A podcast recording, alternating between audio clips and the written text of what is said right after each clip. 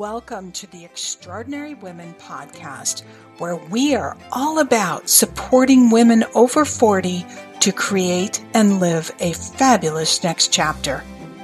You are in a unique generation of women, unlike any before you, with opportunities and longevity that means it's time to intentionally design your fabulous next chapter rather than just live it. That is what the Extraordinary Women magazine and podcast are all about. Let's get started.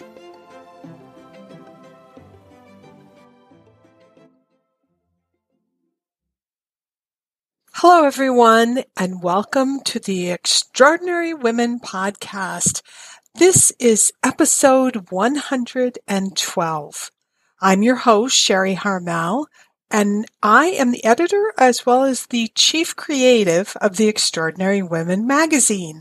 Well, today I'm going to talk about getting the answers for what's next for you, what's in that next chapter, but getting the answers from your body instead of your mind. We're also going to talk a little bit about problems, especially which problems to focus on and which of those you need to leave behind. So let's get started. Doesn't matter whether you want to start a business of your own or restart your life in a new way, in a new direction, you know, in this next chapter. It all takes some getting ready for the new you when she arrives, if you want to call it that. The first element, though, is, and it's truly key, that you make sure that whatever it is that you are thinking of doing is authentic and real for you. Now that sounds so easy, doesn't it? You make your list, you imagine what it will be like, but the most critical way that you can learn if what you are planning to do actually aligns with who you really are is to check in with how that new plan feels inside your body. And to do that, you have to turn off your mind. And that is no simple feat. When you turn off your mind, you can listen to the messages that are coming from your body. So many of us, myself included, march down certain paths, just sure that something we want to do is the thing to do. You know, we're goal oriented people and we're often told that if you make a plan to get to the goal and you work the plan, you'll make it happen. What isn't talked about very much is how often we can have goals that really are not aligned with our true selves. But does that matter? You might be wondering.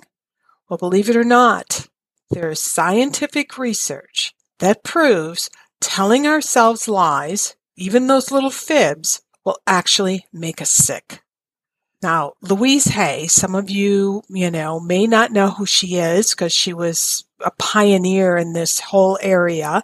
Some of you may know Louise. She had two books out that I think were really groundbreaking books. One of them was titled You Can Heal Your Life and the other You Can Heal Your Body. And like I said, she was really on the forefront of making the connection between how our thoughts impact the health of our bodies. So I want you to be sure that whatever it is that you want to create in your next chapter, that it is really something that you want, something that is true for you, not what sounds good, not what uh, maybe would be enviable, you know, by others, not even out of that revenge statement of I'll show you, but what is right and what is truly aligned with who you really are. In my long coaching career, I have I really have coached so many women through connecting with what they really want rather than going through that path of expectations of the family, societal, cultural. I, I want to say, uh, ladies, as women, we tend to do this much more often than men.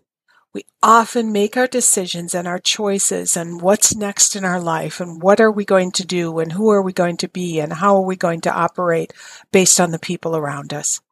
What is important about this process though, this unearthing, if you want to call it that, of what you really want and whether or not it aligns with the real you is that because choosing a path or living a life that is wrong for you or isn't what you really want will eventually make you sick.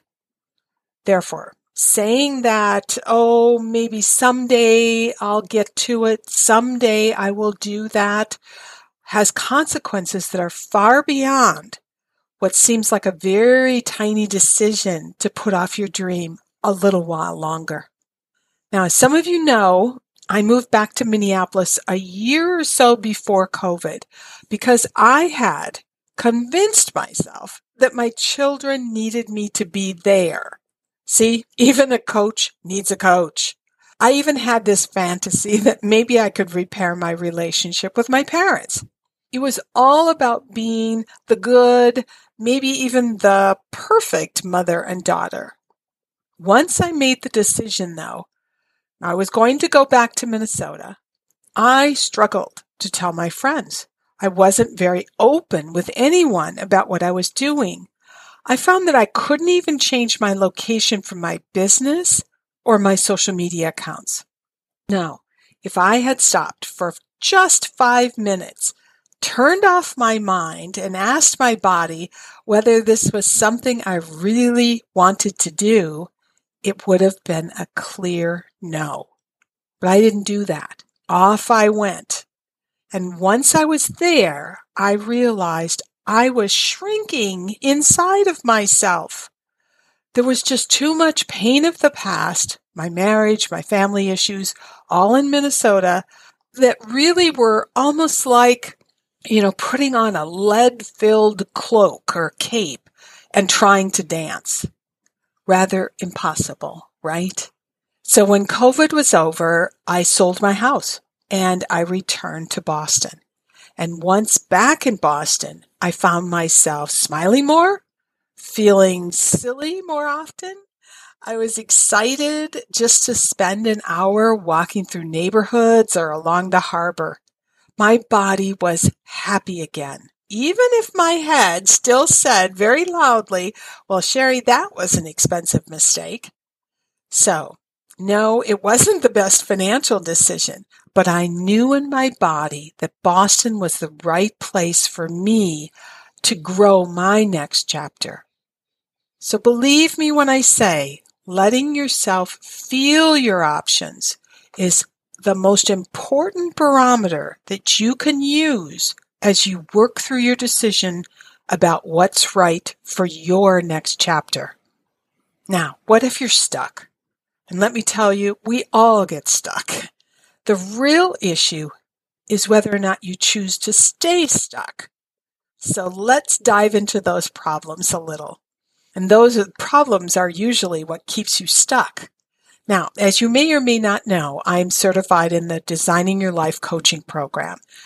That is a program that was based on the amazing book and process by the same name, Designing Your Life. It's actually a great book.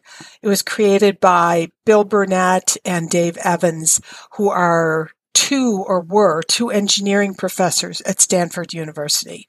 Having engineering minds, Bill and Dave identified two different types of problems.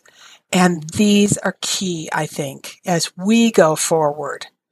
The first type of problems they identified are what they call gravity problems.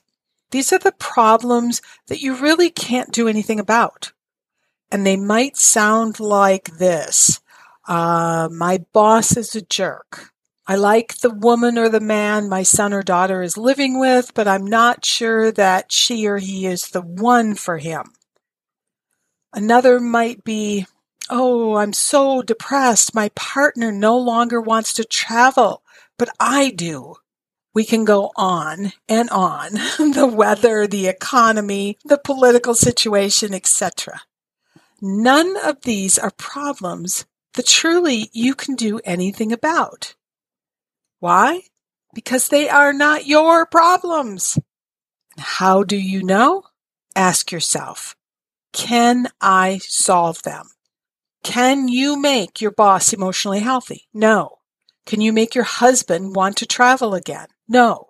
Can you do anything about the economy? No. And if you waste your time trying to solve what are defined as gravity problems, you'll be incredibly frustrated because you will get nowhere. Now, conversely, the other type of problem are those problems that are within your control. Problems that you can do something about and impact the outcome. Taking those same examples, you can't make your boss emotionally healthier, but whether you choose to continue working for him or her is your decision. That's in your control. As for who your adult children love and marry, that's their journey, right? Sharing your thoughts and opinions will only alienate you from your child. And if your partner doesn't want to travel, but you do, aren't you fully capable of finding great travel groups and partners? It will feel so much more productive if you focus on the problems you actually have some control over and let those other problems, those gravity problems, just go by the wayside. Now, if you find yourself a little confused about these two types of problems, a good question to ask yourself when you are feeling stuck and ruminating over a problem day after day is to ask yourself, can I solve this problem? Is this my problem to solve? And trust me, you will get an answer right away. Your next question will be, what is actually in my control? For example, do I stay or leave? How can I find people to travel with? What kind of business do I want to start? What is it that I want to be doing in my life's next chapter? The answers to all these questions are yours to answer and depend on no one else's behavior other than you, what it is that you want, or what is it that you want to change so that you can make it happen. Those are the problems you want to spend your time on. Now it's easy, really easy to find gravity problems to focus on. They are all around us. Sometimes, though, we might also like to focus on gravity problems because they are all about what everyone else needs to be doing differently or do better, rather than focusing in on ourselves. And this can be a great distraction from feeling the fear of something new. Fear, yes, fear is always with us. Now think about it. Let's say you planned a wonderful trip You got the reservations, you know, you've got the restaurants you're going to, the museums you're going to, the excursions that you're planning to take, the places you cannot wait to visit. And yet, in the car, heading for the airport, or in that security line at the airport, who doesn't get a little nervous, right? So yes, we all feel that little tinge of fear right before we leave for a new destination. Even if we are headed to a place that we've dreamed about going to. Well, creating a better and more amazing next chapter might be, might just be the biggest adventure of your life thus far. And even though you've done the work and you know what it is that you really want, you know that place where you want to be in the next year, you are going to feel fear. Now, going back to our first discussion about letting your body tell you if you are in, on the right path, that doesn't mean choose what gives you no fear. Because when you feel not a bit of fear, you are probably in that place of doing what you've done many times or many years before.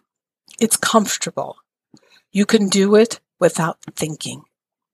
Going back to the trip metaphor, when you travel to a place that you regularly go to, a place that, you know, all of your normal haunts, so to speak, you feel zero fear. So if you aren't nervous and aren't feeling even a twinge of fear, ask yourself if that dream is too small, too safe. And if you feel the fear, welcome it. Celebrate it. Feeling the fear means that you are pushing yourself out of your comfort zone into creating that next chapter that you so, so much want. So in conclusion, when you sit down to write out your dream, let yourself feel the dream and listen to your body. Your body knows in many ways and is much more intuitive than your mind. Actually, what needs to be in your next chapter and what doesn't fit with the real you can be felt in the body. Next, I want you to write out what you think are your biggest problems or those biggest issues that are going to get in the way to where it is that you want to go, what it is that you want to be doing. Then go through that list and identify whether those problems are in your control to solve or if they're actually gravity problems that you need to let go of. If it's a gravity problem that's got you stuck, I'm telling you, once you realize that you have no control over the outcome or the resolution of that problem, you will actually feel a shift inside your body. And that shift will give your mind the permission to stop thinking about it, stop ruminating over it, and move to a problem within your control. And those are the fun problems to have, right? So today I'm going to leave you with a quote that I love. The writer is anonymous, but it's so good because I think it just so perfectly relates to creating your fabulous next chapter. And here it is. The time will pass anyway you can either spend it creating the life you want or spend it living the life you don't want. The choice is yours. I want to thank you for listening today. And as always, I would just love to hear your thoughts. And remember that your feedback guides the conversations that we have on this Extraordinary Women podcast. Take good care, have a great week, and a bientôt.